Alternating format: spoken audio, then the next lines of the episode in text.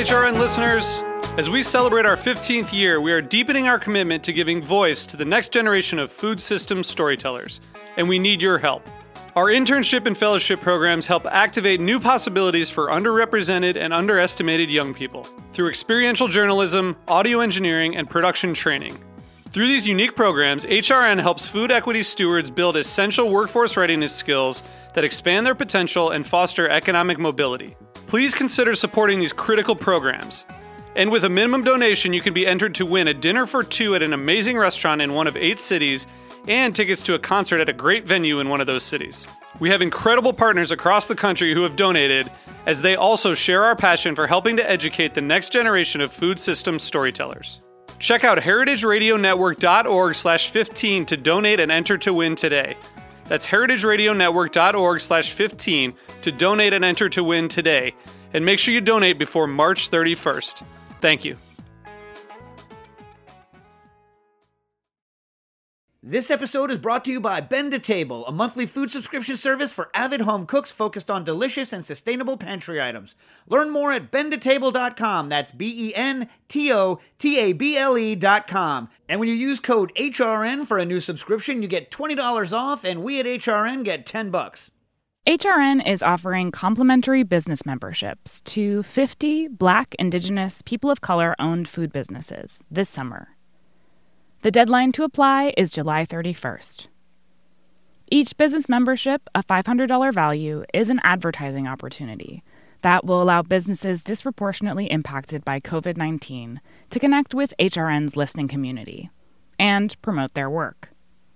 To apply and review the terms and conditions, go to heritageradionetwork.org/biz.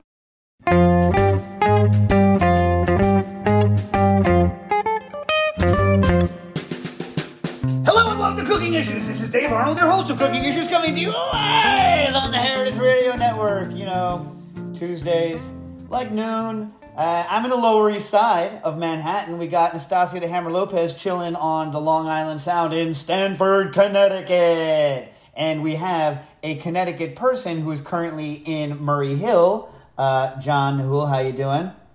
Doing well, thanks. And Matt in his Brooklyn boothlet, right? Yep. What kind of what kind? What does your booth look like? Do you, have you put up like uncomfortable foam in your area so that it feels like crappy? no, when I want to do that kind of thing, I get into the closet. Uh, I the only modification I made is I turned off the fan, which was pointed directly at me. Yeah. Okay. So I think we should all like chip in for Matt to get some of that like triangular foam crap. You guys know what I'm talking about? Like it's like it really it's like the same stuff as like egg crate packing, but like really expensive. You guys know what I'm talking about? Yeah. And we'll yeah we'll glue it all to the inside of his closet, and then we'll we'll put like a layer of foam on his door. And you just cut out a hole for the doorknob, but make the hole just small enough that it's still hard to get to the doorknob. And then we'll have like a hot incandescent light in there, and and like no no ventilation at all, and then he'll Yeah. feel at home like a true engineer, right? Yeah, yeah, no, yeah. Uh, it would be better if it was. Uh, actually, that might be better because I'm currently in my booth slash living room slash you know where we eat slash the only comfortable place to sit that's not my bed because this is a New York apartment and we only have you know like one room. So does so you ever things. you ever uh, you ever pine for those dank, moldy smelling like foam hot box rooms? no, this is so like- much. This is so much better than that. Where like sweat is dripping into the pots and sliders. You know, you know, Yeah, you're not loving that. you're not doing it right if you haven't shorted a piece of electronics with your with your sweat. Now let me ask you a question, because uh, how how old are you, Matt? I am 33. Okay, so have you ever had to use like the old school real like sliders and pots kind of boards or no? I've never worked on a fully analog system. No. Yeah, because like people used to like. Do, are you familiar with the old school like Soundman mullet hair haircut like from the seventies and eighties? Yes, of Yeah. course. Before I knew what a mullet was, where I, you know where I was from, we just called it the sound man because they're in order to become a sound, and it was always dudes, right? So in order to become a sound man, you needed to have that haircut. No other haircut was allowed other than the soundman haircut, and if you bought that person a beer and asked them about sliders and pots, like not pot the drug, pot the potentiometer, like they would go on for hours about how much they hated a particular like brand of slider because of the noise it would make when they were sliding up and down. You know what I mean? Yeah. Yeah. Yeah. I don't think I don't think that's something that's lost. In other words, like I think that's something that can be chucked in the dustbin. I don't think that's one of those things where we, when I was a boy, we had to we had to buy a hundred dollar sliders so that the singer wouldn't get mad that you heard crackling when I when I pushed the vocals up and down. You know what I mean? Yeah, totally. Although uh, there are times when I'm given like a really fancy piece of digital equipment, and the fact that you cannot tell what the hell is going on, like you cannot trace a wire from place to place to find out what to do, that does start to drive you nuts when you're trying to troubleshoot. It's just like you just jam on the the one button that you have the display, you know. Because it's just a complete black box. Yeah, yeah, yeah, yeah. So that that does get frustrating, and I'm not even a child of the analog era, really. Yeah, yeah. If I had infinite money and was still playing music, I would buy one of the nice old. I, I I'm that bass guy that I love that those old bass amp sounds. I actually my favorite. I, this is the last, last of the non last of the sound engineer stuff. But are you familiar with um, Are you familiar with uh, Aguilar cabinets? No. They used to make a tube bass amp cabinet that just sounded so rich and fat that I would just sit there. I used to rent space. This is so sad. New York used to have a bunch of districts. So like I lived in the in an illegal loft in the garment district, and just below was where uh, all the recording, uh, like a lot of the recording stuff for like not like I'm sure rich people recording stuff was there, but like right down there and to the left of it, I used to practice for twenty dollars an hour. My band would play in in the room where Beastie Boys recorded Ill Communication, right? So like all that stuff was like just there, and you could rent it.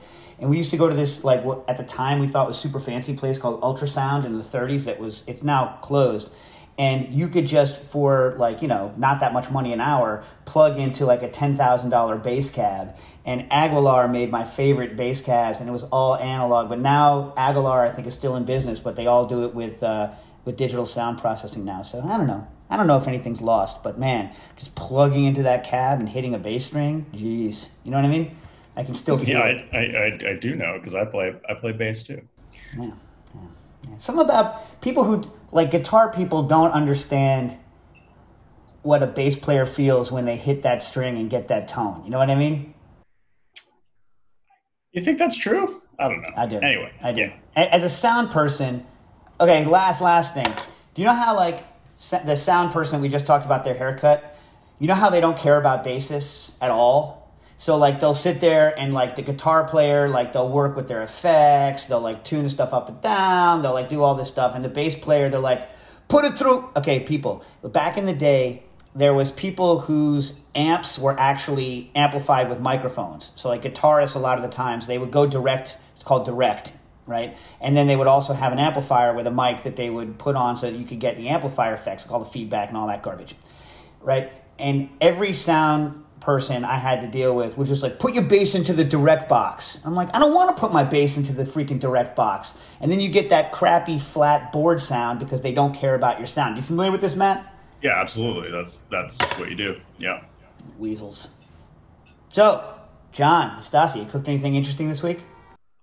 Food is fuel to me at this point. Oh God! You see, this is what I'm saying. You're not like selling. If you want to sell people on your new lifestyle, you should be caring about like because isn't what you used to say is that that was the entire problem you had with a, a, a lot of uh, uh, these dietary regimens was it is that they be, become food as fuel people and then they're not enjoying what they're eating anymore. Is it just not because you it's need people? because dietary regimen. It's because when you have to buy your own ingredients, cook your stuff, eat it alone, do the dishes, and then do it all over again in six hours, you're like, okay, this is I'm bored. This is awful. I mean, I think it's the eating. It's, it's the eating alone part You that have a is, right? girlfriend. It's the e- it's the eating alone that definitely does this to you.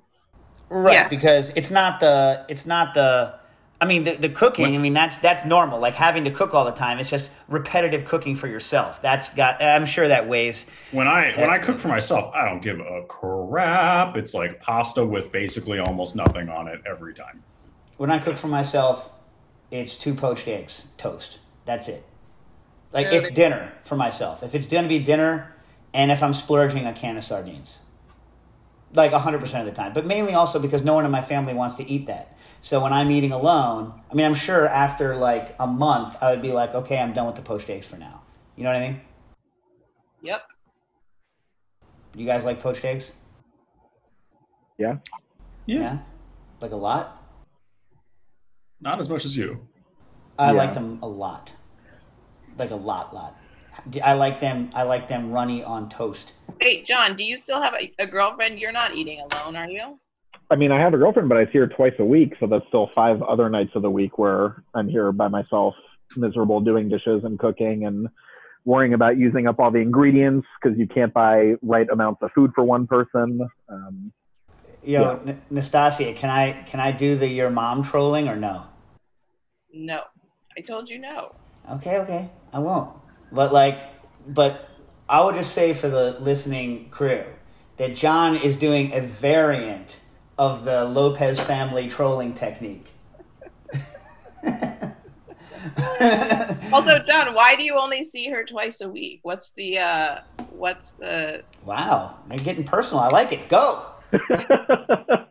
um, yeah, I don't know. I guess it's just kind of the way things have been going. I don't know. We've only been dating for like, well, I guess four months now. Oh, just Um, before the, just under the wire. Yeah.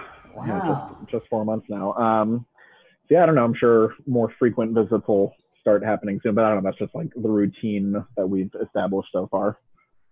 How many people do you think had a first date in early March and then were like on the fence and now are kicking themselves for not just taking that second date right then, just so that they'd have they'd have like, you know, something or they're Yeah. or they're kicking themselves for having that second date.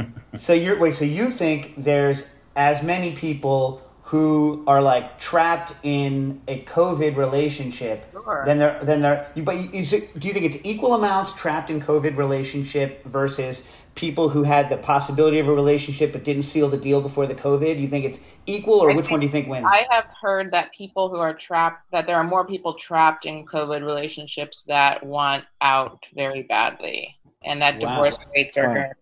Going. Divorce rates went up in China during the quarantine, and they are predicting the same. And also, like a bunch of divorces have been filed in these four months, so pretty cool. Huh. Open Wow. market. Yeah, I don't. oh, jeez Louise. Uh, yeah. Yep. I don't know. Like, I have also have no idea what the current state of divorce law in, in the, the United States is. It's still state to state, right? So you have to, you, like, you have like some states. It used to be back in the day that you'd have to like wait six months, or you know something like this. Anyway, uh, for a no fault. You know what I'm saying? I'm sure this stuff's changed. All that crap is archaic, you know. But who knows? I don't know. How the hell did we get on this? Uh, That's an amazing question. you're asking what we've been cooking recently, and food is fuel. And then we Oh yeah, yeah. You've been, there. Yeah. you've been you've been cooking uh, you've been cooking sadness and then eating the leftovers. I don't eat leftovers. She's been throwing the leftovers away of the sadness. and cooking fresh sadness every Yeah. day. And Nastasi's like, I want my sadness fresh. Can I have one thing? Can I just have my sadness be fresh every day? Speaking of sadness fresh every day, Nastasia Lopez, let's talk about Amazon. Ugh, you go. No, you're the Amazon expert. Come on. They are out of stock uh, in Spinzalls Wait, wait. Out of stock what? Again? Again. And two months ago, when Fallon showed this Spinzall on the on his show, I was like, "Hey, FYI, you might see a surge." Also, everyone is inside cooking. You might see a surge. They ignored me, and now they're out.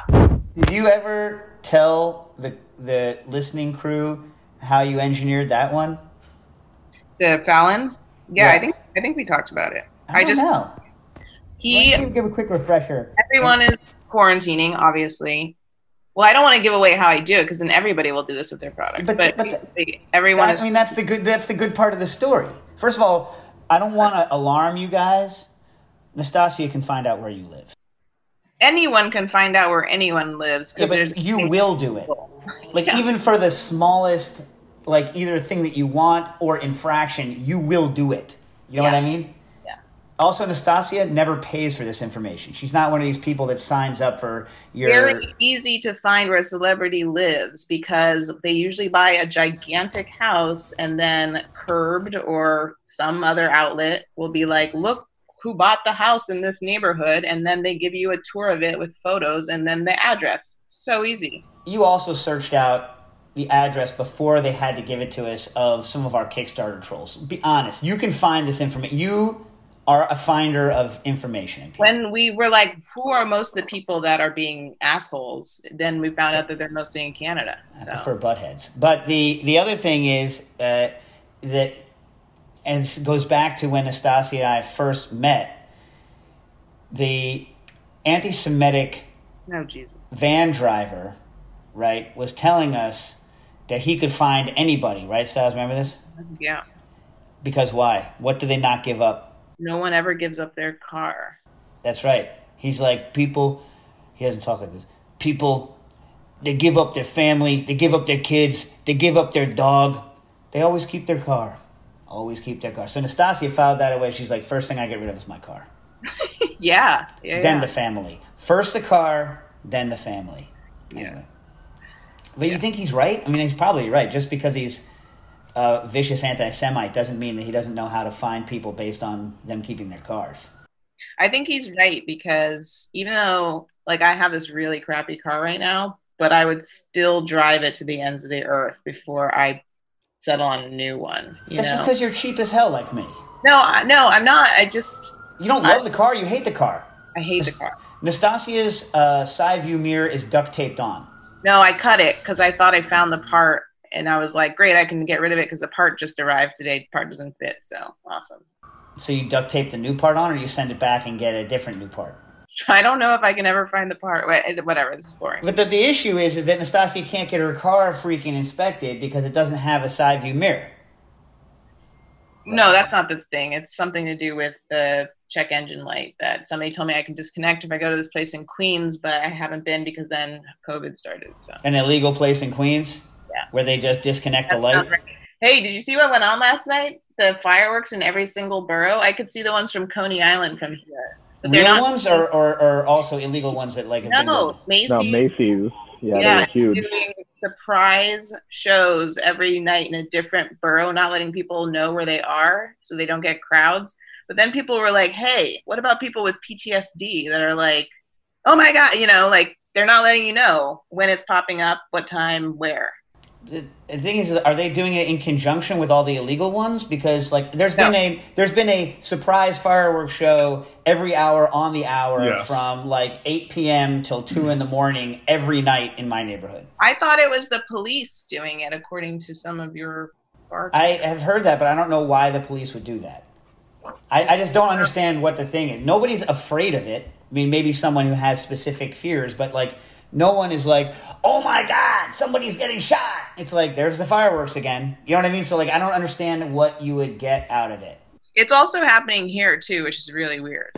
Like even at like 1 a.m., 2 a.m. What I heard was is that normal sales of fireworks was extremely low this year because of COVID, and so the big fireworks places like Phantom have just like slashed their prices, and so people have gone in with pickup trucks and just picked up pickup trucks full of this stuff and have come in and like second wave black market sold them in cities where you can't normally get them. That's what I heard happened. Hmm.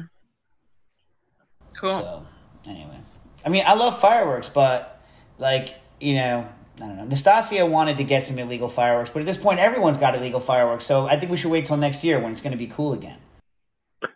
I disagree with you, but whatever. But I thought you hated things that other people liked and had. I don't experience what you're experiencing here. Like I'm, like it's not the same, but whatever. The be- the best consumer fireworks show I've ever saw for the Fourth of July, and I guess by the way, is this our Fourth of July episode? Yeah. No, we don't have any Fourth of July related, related like grilling questions, but the best Fourth of July ever for me was I didn't see any real fireworks shows, but we went to Cocoa Beach to take the kids to Cape Canaveral to see the Space Center, and we were on the beach on Fourth of July, and the entire coastline, all the way up and down, was a constant barrage of consumer grade fireworks and people just hanging out. So it was pretty cool. That was you know not the best fireworks. There was no Grucci style smiling faces exploding or whatever. Do you like the smiley face explosions? Yeah. Yeah, you you like the the picture fireworks? Mm-hmm.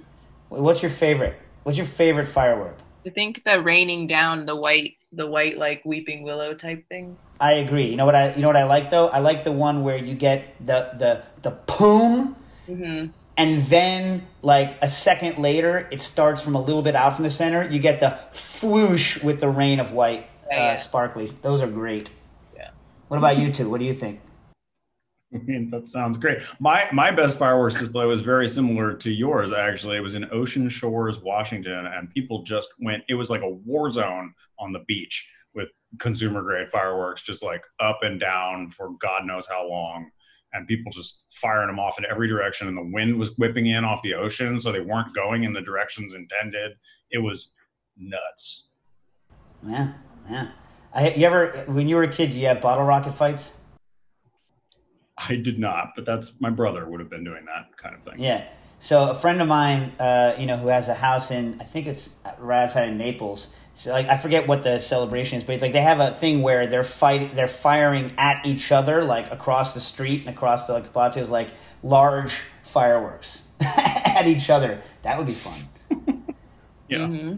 And then uh, uh, Andy Ricker told me that there is a festival in the north of Thailand, also I believe once a year. I forget where it is, where people make their own rockets. But get this, they all try to vie for like the biggest kind of rocket. And if you look at it online, these rockets are not like what you and I would consider to be like a normal rocket. They're like they're like ten feet long, and like and like ten inches across, and on giant stakes. And every year somebody oh, dies.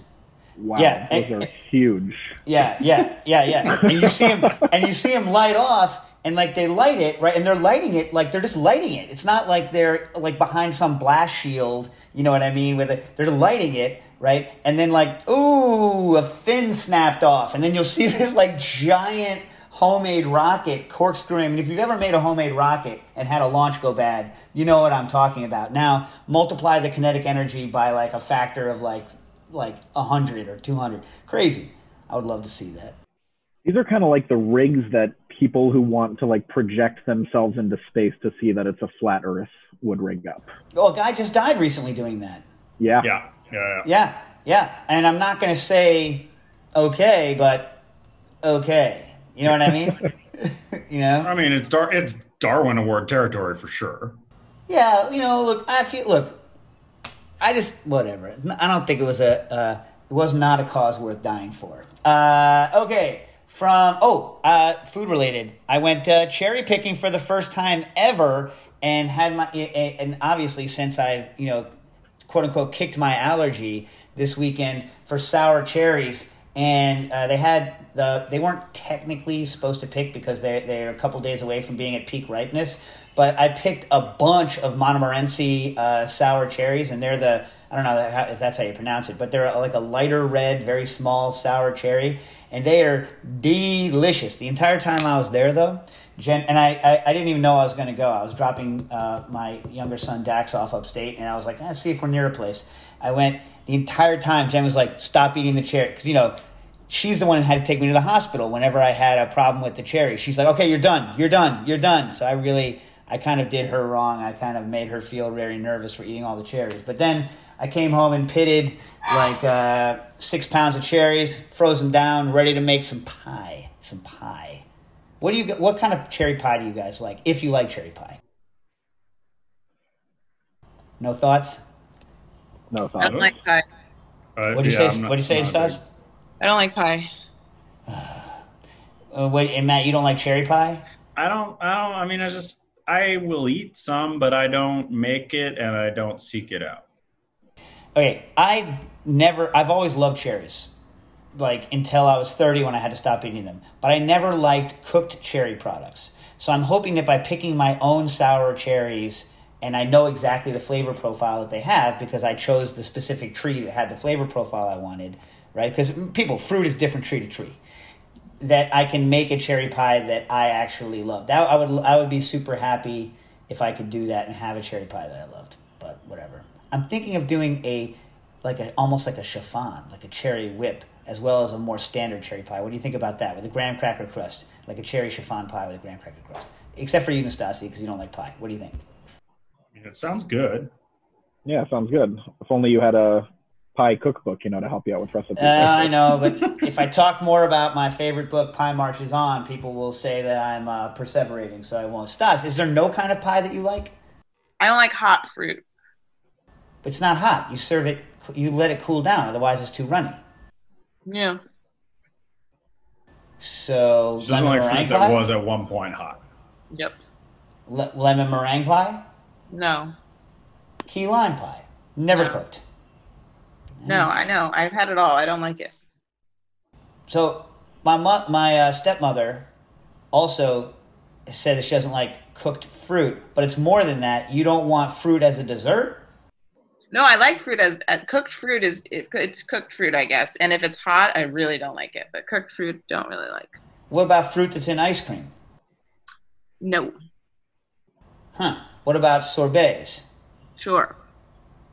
Huh. Okay. Uh, speaking of citrus and sorbets and lemon meringue pie, Scott wrote in via email, and this is going to be for Nastasia to answer. Uh, Dave, Hammer, Matt, and John. Love the show. Have a citrus question.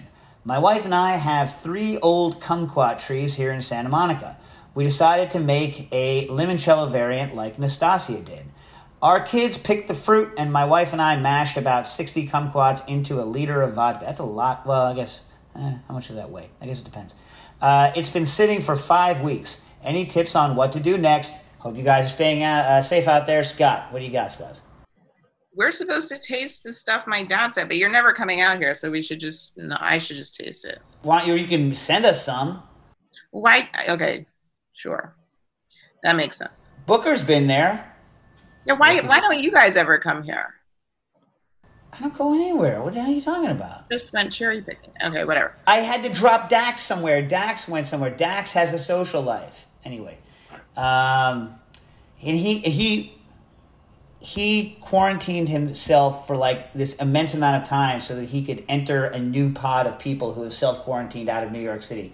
People who are from New York City who have left for the quarantine are petrified of people who are in New York because we're still seen as like this like weird contagion. You know what I mean? Um, but anyway, so are you going to help Scott out here or not? No, I think we messed up this our stuff. Like if I were him, I would put another liter of vodka in it. Well, the mis- main mistake that you made, I think, was instead of using sugar, you used simple syrup, Yeah, right.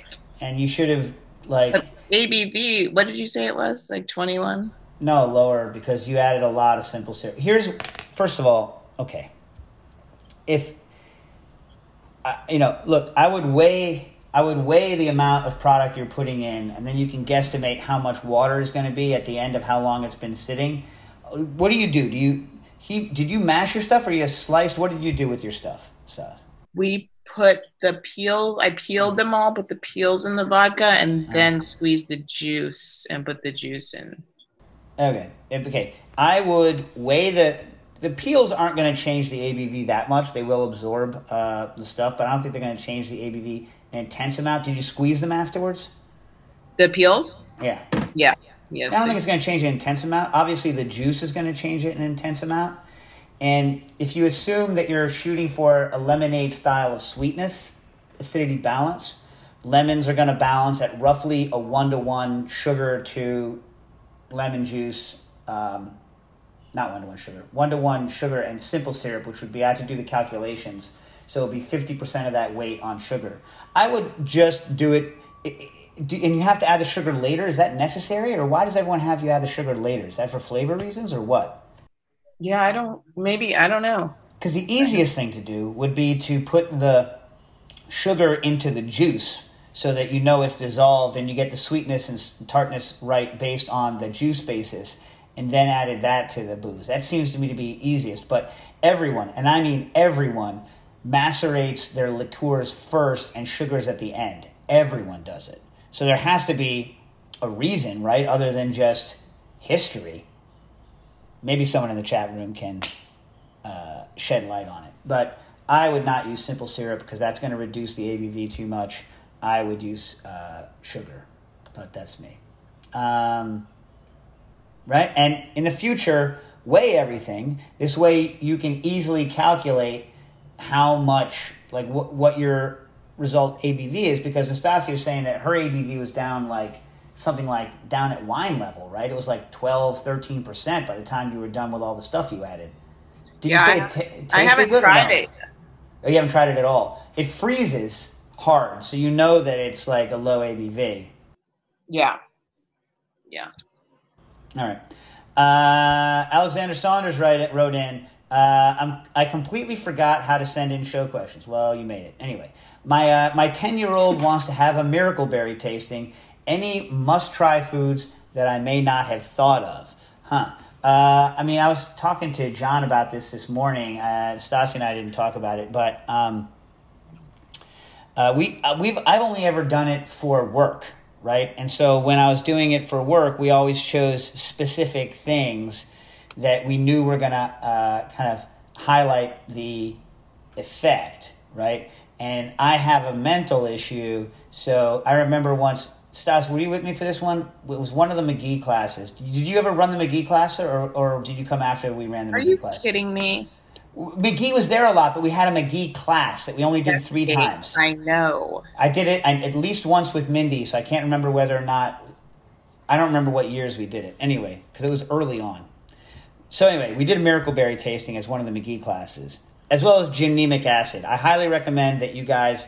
Your ten year old's not going to like it, but gymnemic acid is like the anti miracle berry. So a miracle berry makes acid taste sweet. It doesn't remove the acidity; it just also makes the acid taste sweet uh, gymnemic acid erases your sense of sweet and it's hard gross so we would always do on separate days we would do a miracle berry tasting on one day and a gymnemic acid tasting on the other so you can really get an idea of what things are like with zero sugar like fruit with zero sugar is crazy chocolate with zero sugar is crazy and you know we would eat an unsweetened chocolate and then sweetened chocolate where we couldn't taste the sweet you know marshmallows sugar tastes like sand. It's, it's really interesting. Anyway so with miracle berry i'll never forget it and i can't remember whether this is the one you, you were with me on Stas, but we had a whole bowl of, of sliced limes. And the idea was, yeah, okay, good. So you remember. The idea was we were passing limes out to people so that they could have they were making like unsweetened lemonade, unsweetened limeade, and just eating on lemons when they were they were doing their miracle berry. And I just sat there while other people were talking like lime, lime, lime, lime, lime, lime, lime, lime, lime, and I must have eaten like half that dang bowl of limes. And you know, I don't get acid stomach aches, but holy Justino, I had a serious acid stom- stomach ache after that. You remember that one? Yes. Oh my god. Do you remember the time when I came to teach when I had food poisoning? Oh my God. Yes. So like, it was was it also a, it was also a McGee class, right? Yes. Yeah, I don't, it was not the same one, I don't think, but I got food poisoned, like hard food poisoned. And like, I would come in, I would go in for, so the way it used to work is the, our classes were in this amphitheater, and so we had a little side room, and so I would run on, do the talking, like do some cooking with McGee, then run out, like throw up like like five, six times, then come back and do it. Oh my God, I was so walking wounded that day. Ah, jeez Louise. Anyway, so what do you guys suggest that they eat with the miracle berry? Like, what's what's going to be fun? What's sour? I hear. Oh, you know who used to do this all the time is uh is uh Cliff Cliff Endo. And get in I think the gymnemic acid is cooler. I mean, gymnemic, yeah, right? Um, with the honey. Yeah, because it's slightly. It's what's weird about that is it's slightly sweet, even though you, you know you can't taste sweetness, which is crazy. Remember how gross Coca Cola is without uh, the sugar in it? Mm-hmm. Oh my god. Uh, anyway, I'm sorry that I don't have any better suggestions, but anything with a moderate amount of acidity blog, if you go back to the old blog, it tells you what to do with Miracle Berry. all the all the thing is is like make sure you get a good quality one because remember we were buying different brands styles and some of them were really good and some of them really sucked. And I'll retell this one story that is not my story, but it's a story that I was told by uh, Katsuya, who at the time was a uh, working with Jose Andres at um, Cafe Atlantico and Minibar. And he, he was at Madrid Fusion. This is in 2004, I guess, 2005, 2004. And they were doing a demo and uh, they had mentioned Miracle Berry, and so I went up to talk to to Katsuya afterwards, and he told me this story, which I may have said on the on the air, I don't know, uh, where he had done a Miracle Berry demo for someone, and then was just going back to do normal work, and he was get this people acid correcting a soup. So I hope all of you, when you make soups, you cook the soup, and then at the end you acid correct, right? You understand what I'm saying, guys? You with me? Yeah. Yeah. So, because I think a lot of soups that could be good, the first mistake, right? People don't put pet, like salt in it, right? That's the first mistake. They undersalt the soup. That's a sad soup. And then I think the second most common mistake is not acid or correcting it. What do you guys think? Yeah. Yeah, probably. I think for me too, I like nice, like silky, smoothie kind of soups, not too chunky. So for me, texture is also an important thing. So you think people that like on a creamy soup have under blended? That's a huge problem. Yeah. Speaking of, uh, here's a, a, a mistake that I have seen more than 60 students make. If you are going to make a soup where you have pureed the vegetable, I will just say whatever, pumpkin, cauliflower, whatever, please cook the hell out of it. Why are you cooking that stuff al dente? You are going to blend it. So as long as you aren't overcooking it to the extent that you have changed the flavor into something garbage. And by the way, are any is anyone in this uh, in this uh, group that we're talking with here fans of the hyper overcooked broccoli on purpose? That on purpose overcooked broccoli? No, I like overcooked tried broccoli. Yeah, there's Yeah, I a whole there, there's a whole kind of like subculture that I think was repopularized by I think Lidia Bastianich, and then I heard about it from her through Steingarten years ago of this whole kind of like subgroup of people that overcook broccoli on purpose till it gets that overcooked broccoli flavor, and then they highlight that overcooked broccoli flavor, and I also enjoy it.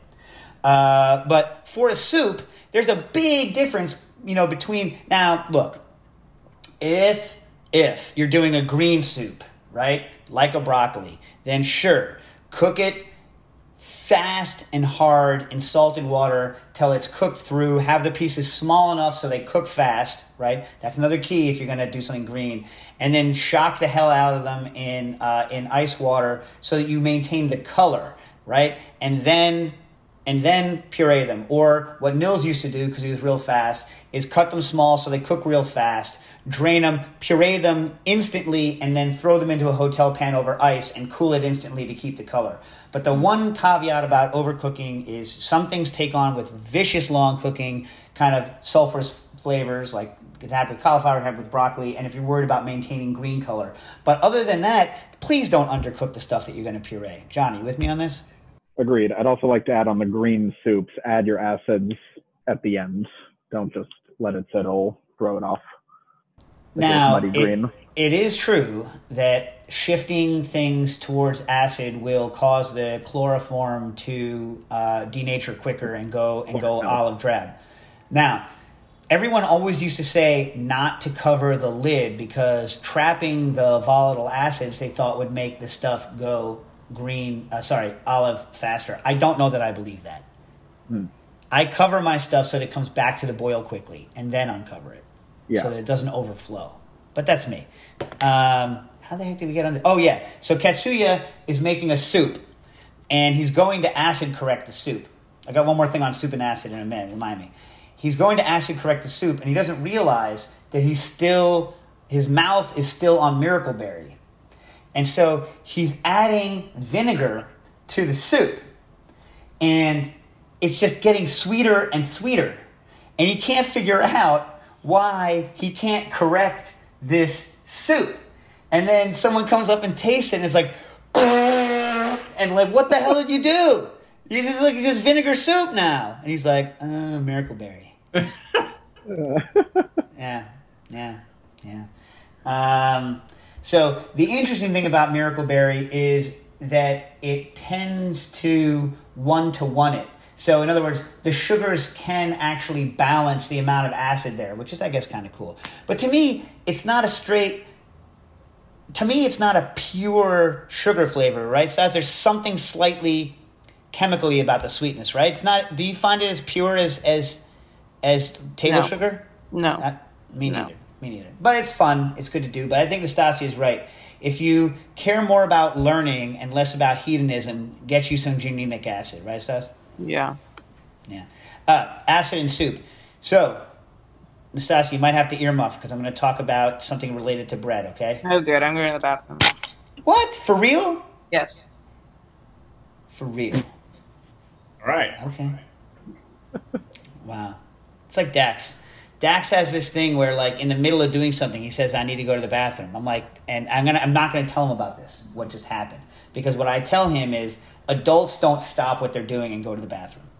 What do you guys think about that? Is that true or not? In general, I mean, I know That's- Nastasia here is specifically avoiding, like, listening to the bread thing, which is why I'm drawing this out until she comes back.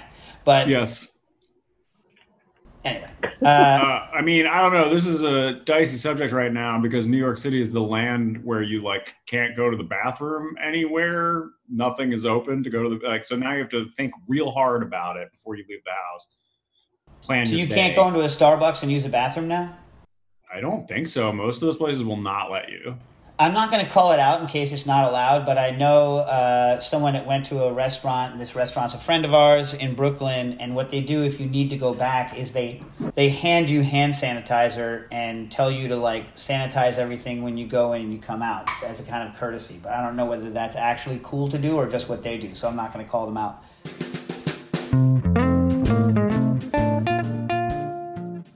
This episode is brought to you by Bento Table, a monthly food subscription service for avid home cooks focused on delicious and sustainable pantry items. For the past few months, Nastasia and I have been trying out Bento Table subscription boxes. When we started out, we didn't know just how much they would come in handy. Thanks to the pandemic, I spent a lot more time at home cooking with my family. Some of my favorite things that I got from Bento Table boxes were the beans from Rancho Gordo, especially the cassoulet beans and the Christmas lima beans, uh, which were delicious. I've been cooking them in the rice cooker. I also really enjoyed the Geechee Boy uh, uh, grits. Those are the, some of the most delicious grits I've ever had in my whole life. Uh, now is the time to try out a Bento Table subscription. You'll get new high quality pantry ingredients shipped right to your door every month, like Rancho Gordo beans, Geechee Boy stone milled grits, and burlap and barrel spices. You probably noticed that these are ingredients that are sold out in many places, but with Bento Table subscription, you'll get you'll keep your pantry well stocked and discover new ingredients with each delivery. Just try, just try to buy red fife flour anywhere but Bento Table. Go to bentotable.com to start your monthly subscription. Use the discount code HRN to get $20 off a new subscription, and Bento Table will donate $10 to support cooking issues and all of HRN, which stands for Heritage Radio Network's programming. So anyway, so one if you're trying to do a sourdough or levain or whatever you want to call it, like one of the problems is is you have a boat ton of spent sourdough left over because you never use all of it, right? So what to do? So you can make crackers or whatnot. Did I already talk about this, John? No, you and I spoke about it, but you haven't spoken about it on there. All right. So uh, one of my, uh, you know, one a, a Polish soup that I like is called żurek, and it's made with uh, fermented rye, basically old spent rye sourdough starter. Fundamentally, I think they might make it with bread. They might ferment bread the way kvass is done, but you could do it with a starter, right? And so I was like, I wonder if I can take my old hyper sour spent starter and use it as the acidifier slash thickener in a in a stew. So I did like uh, I did like a like a chicken onion mustard stew, kind of like a mashup of all of that kind of stuff, and then and then hit it with. Uh, hit it with a bunch of my really old spent sourdough starter, and it was terrific. Of course, I'm using whole wheat sourdough starter, so it like it wasn't didn't have that. It, it was had some kind of nuance to it other than just acidity. It wasn't just like straight white flour, but It was great. So if you have spent sourdough starter and it's not preposterously hot right now where you are, try using it. Like look up a żurek recipe with a Z uh, or anything similar to that, and then instead of using uh, the fermented uh, rye paste, try using some of your spent uh, starter. What do you think? Is that a good tip, John? Great tip. Interesting Good thing. People might people might not have tried, and if you've never tried the sour rye soup at all, or even in that realm, you should try it. It's delicious. Uh, all right. You got a, we had somebody weigh in in the chat on the miracle berries. Antoine Lefebvre says Yeah. sour cream and graham cracker make a good mock cheesecake on miracle berries. Okay. Yeah. Okay. Do you know what makes a delicious cheesecake texture? If you uh, take fresh peaches and you uh, blend, you take the, the stones out, you blend them in a Vitaprep, then you then add uh, Pectinex and you spin it in a centrifuge. You take the juice and you make a cocktail with it. And if when Estasi gets back, maybe she can remind me what, what cocktail did we make with that juice that time? The peach juice. Remember when we had long make the Bourbon, yeah, something with bourbon. it was like clarified peach bourbon. Did we do the tea with that one or no? Anyway, so we had one of the greatest interns of all time. His name was Long. He's now in Taiwan, I think. Uh, he went to French Laundry. What a great guy, right? He was the guy that came over and we were hand grinding tortillas with a Corona mill, which is a freaking nightmare. We were doing it for like 20 people. We were using that hand grinder to grind fresh masa for like 20 people. And he just sat there grinding and grinding and grinding for hours. You remember that? And it wasn't even for work. He was just doing it. He was just sitting there like a machine, grinding and grinding. Anyway, I hear he's killing it in Taiwan. So, uh, what were we talking about? Oh yeah, so we gave Long the the the peach pulp that was on the outside of the in, inside the bucket. So when you hit uh, juice with SPL and you blend it, the the the breakdown product, the puck, is intensely smooth and very just very heavy and dense. Is that a good description, Styles? Like heavy and dense. And then he added a little bit of sugar to it, and then he like whip froze it with liquid nitrogen and put it on a graham cracker crust, and that was on point. Am I right, Styles? So good. It was like cheesecake texture, but almost entirely made out of peaches. Yeah. That was good. I wouldn't mind eating that again. That was a pie you liked, okay? Yeah, that was great. It was like a cheesecakey type thing. Yeah. So you like cheesecake? Yeah. Do you like cheesecake with the crust up the side, or do you prefer just on the bottom and that weird kind of gravelly outside? Uh, I do. But you clearly don't like the BS fruit garbage on top. No. What's the name of that guy that manages uh, Dan the Automator? Brad, Brad, thank you. uh, I'm now I don't know why that is on air, but okay. The what about uh, a chocolate cheesecake?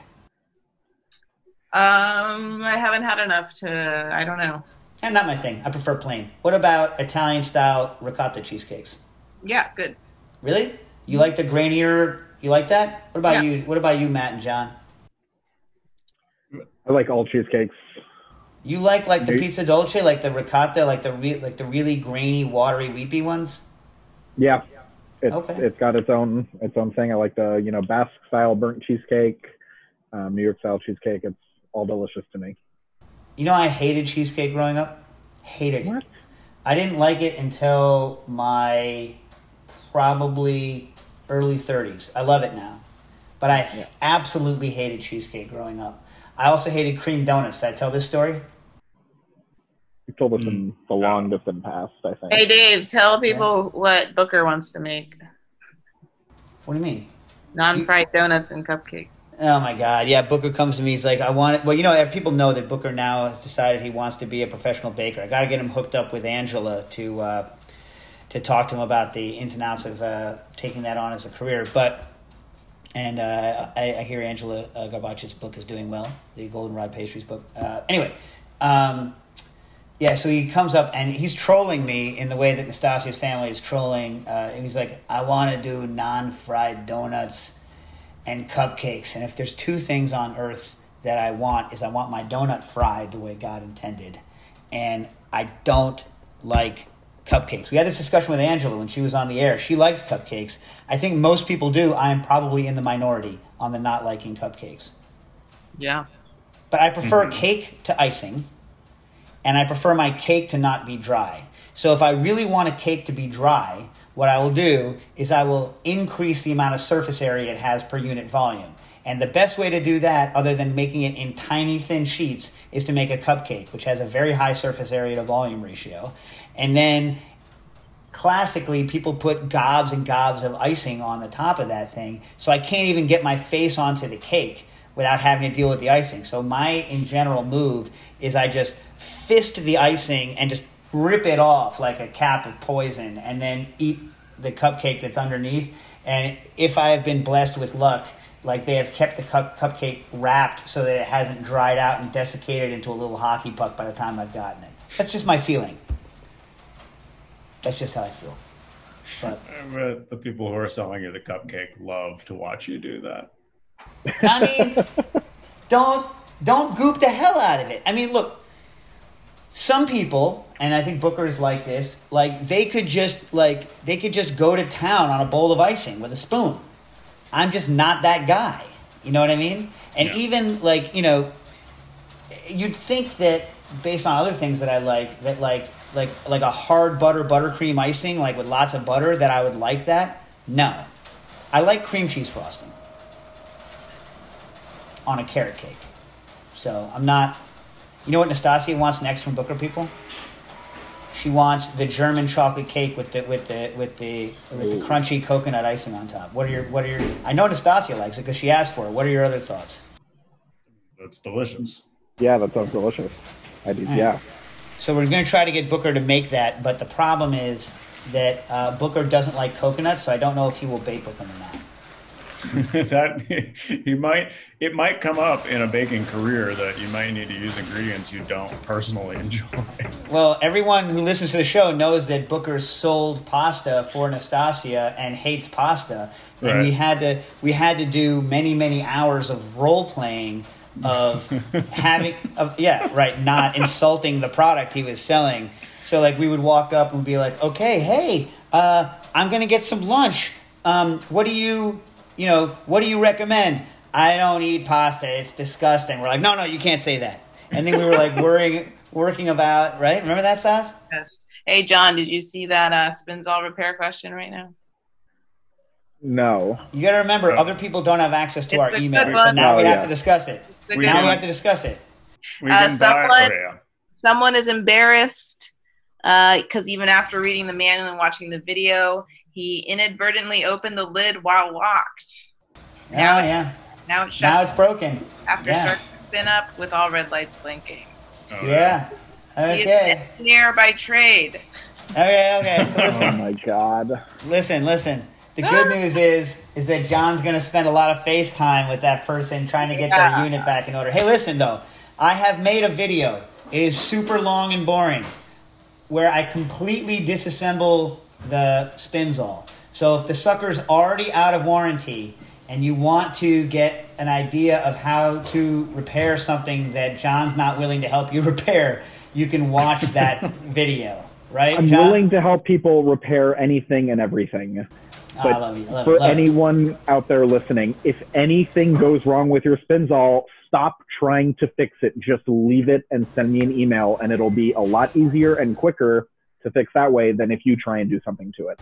And I'll just You'll say this. probably have to spend money to get a new part if you do it that way. I'll say this on top of this because here's what happens. John fixes a lot of the stuff, and then stuff that he's not sure about, like we'll discuss with each other. So we take this stuff very seriously. Am I right, John?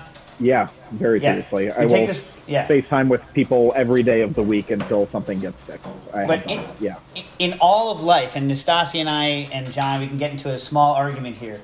When something breaks, right? If you trust that the person's going to do their best to try to make your life right, be honest with them about exactly what happened and be clear about what you're saying to them because if the person on the other side of the line is a smart person, which John is, right? Then they will be trying to figure out what is wrong based on the stuff that you say. So if you hold information back, or if you don't say exactly like this happened and this happened, or I dropped it, everyone's afraid to say that they dropped something, right? So it's like then it's going to be hard for us to troubleshoot what happened. Am I right, John? Yeah. Yeah, and the damage is already done, and if it's out of warranty, we're not going to pay to fix it anyway. So just be honest and tell us what happens. Right. And we, we, Yeah. we like there's no one so far that we haven't been able to make it right. I have Yep. three units in my house right now that are taking up precious What's quarantined your, area. What's your new title? What's your new title? oh, uh, I don't know. What was it? Do you remember? I don't remember. What was it? It was something Uh, spins yeah, all was- repair specialist or something like this. Yeah, this. something like that. It was great. Yeah. Another video that John's going to get up hopefully pretty soon. I recorded and put out there, and I did this, believe it or not, for Nastasia. Um, I did how to set up a home carbonation system with a carbonator. And when I say I did this video, I give the part numbers, I give the places to buy them, I give websites, I even tell you who to speak to at the place where you're supposed to call it. I give you current 20 May 2020 pricing on the stuff that you need to buy. It is pretty much everything you need to know. John, am I right about this? That is right. Yeah, it's And, and 40 after minutes it, of great Yeah. content, and it's up. If you check the Booker and Dax Instagram, you'll see uh, posted about it this morning, and there's a link to uh, it in our profile. Right, and we're not pu- we're not pushing it on social because we're not doing any social pushes right now. But Dave, um, you made this video the way that you made bread for Jen's anniversary. When you're like, you made this video for me, it's like the same thing. well, no, because now you get to say this: no more carbonate, no more how to set up a carbonator That's question. definitely not true, Dave, because you will get a carbonation question and then you'll be like, go to the video, but, and then tangent for 15 minutes. See, I can't win. I can't ever win. No, that's true. Right, John? I can't win. There's no winning. Probably. It does. It has the There's no winning. of truth. There's no winning, people. Uh, Dr. Kuba Radazowski wrote in, uh, hey, uh, would you mind telling me which peristaltic pump you're using for your Rotovap? We have a Rotovap for our students and are now trying to make it more gastronomic. Uh, it's a course for chemistry students. Actually, we're teaching them laboratory skills through cooking. Awesome. Uh, I just use a, uh, you know, it, Cole-Parmer rebrands uh, whatever their, you know, uh, I forget the name of it, but it's a 60, it's a 60 RPM and it takes roughly quarter inch tubing. The problem with it is, is that you have to get, and I could try to look it up. It's, it's on actually the, I believe the actual tubing numbers are on the blog post. You can go look at it, uh, which, you know, on the primer, on the Rotovap primer. And uh, the problem is the tubings collapse over time. And if you notice bubbles streaming up through the tubing, it means that the tubing's not sealing anymore. And if it does that, then uh, it wre- wreaks havoc with your um, with your system. So I would invest in a vacuum check valve, and I would put that check valve on the atmospheric pressure side of the pump, not on the vacuum side of the pump. And if you have more questions, ask more questions, or hit up uh, hit up John. Uh, hit up uh, ask us like you're asking a uh, uh, a warranty question for whatever. Because if I if I go too into the weeds on Rotovaps, Nastasia will will murder me. Uh, speaking of, um, we had a question from Raj Mataj via Instagram. Uh, who wants the Toki highball spec? I'll give that in a minute if I have time. But they said, "Am I familiar with the uh, Girovap, which is a uh, online. It's online a, a kind of supposedly chef-driven rotovap machine. And Raj wants to know if that's kind of the way I was going to make my own rotovap. The answer is no, it's not. But uh, if I get into it, it seems like it's a lot of money, and there's not enough videos online, and they're not posting enough information for me to make a clear judgment. But uh, I, I didn't have time to do it this morning but th- they're using ice as their as their main thing. But it takes kilos and kilos of ice to adequately chill something uh, to recondense. Uh, I could do the math, but this condensation of steam versus the uh, is something like 80 kilocalories per uh, you know per gram or 80 calories per gram, and the um, ice is like a quarter of that. So you need a lot of ice to recondense uh, you know a smaller amount of product. But anyway. Um, I can go more into it later. If again, hit up uh, John uh, separately. Uh, the Toki, eh, yeah, yeah, I'm not gonna have time. Um, Monty, do I have time to answer anything else, or am I toast? I mean, you're, you're pretty much toast. All right, so I will get to uh, I will get to the possible. Uh, here's a, I'll do this one quickly. Not sure if you take questions on Instagram. There, this is from Jonathan Kane. There seems to be quite a bit of conflicting information on the web about cooking, specifically smoking with Western red cedar. I was under the assumption that this was safe, but others have indicated possible toxicity. I can't seem to find much research on the matter. Some sites list general toxicity in cedar from large doses of thujone. Is that a concern in smoking? Thanks. Now, I can't, Jonathan, answer, uh, not a safety expert or an occupational person, but uh, I mean, I have an occupation, but that's not what I mean. Um, the danger Western red cedar is the highest of the of uh, the thuja like group of things. Not necessarily in thujone, but in something called plicatic acid, which is a non-volatile acid that is uh, a respiratory irritant and can cause uh, like um, it can cause a, a specific allergy. Um, and so that is, and it's, it's particularly high in uh, Western red cedar. So people who cut Western red cedar and work with it and slice it, they are at risk for developing a, a specific kind of asthma that really only people who use these kinds of woods get. Now, it's non-volatile. However, when you're smoking, you're, you know, it's not a clean burn. So I don't know whether or not it's launching any of that stuff into the air. But that's what I would look at. I wouldn't worry about the thujone. I'd worry about the plicatic acid. Um, all right, so I will answer Monty. I'll answer your question about your uh, ChefSteps uh, control freak next week. John will make sure that I do, uh, and uh, I can talk. I'll give you the Toki lowball spec next week, Raj, and I'll leave you guys with this. Uh, uh, Audi Edge wrote in via Instagram. Hey Dave, enjoying the quarantine podcast. Question: Is cereal soup from Audi Golder? Answer: No. Okay, cooking issues. Issues is powered by Simplecast. Thanks for listening to Heritage Radio Network, food radio supported by you. For our freshest content, subscribe to our newsletter. Enter your email at the bottom of our website, heritageradionetwork.org. Connect with us on Instagram and Twitter at heritage underscore radio. You can also find us at facebook.com slash heritage radio network. Heritage Radio Network is a nonprofit organization driving conversations to make the world a better, fairer, more delicious place. And we couldn't do it without support from listeners like you. Want to be a part of the food world's most innovative community? Subscribe to the shows you like, tell your friends, and please join the HRN family by becoming a member. Just click on the beating heart at the top right of our homepage. Thanks for listening.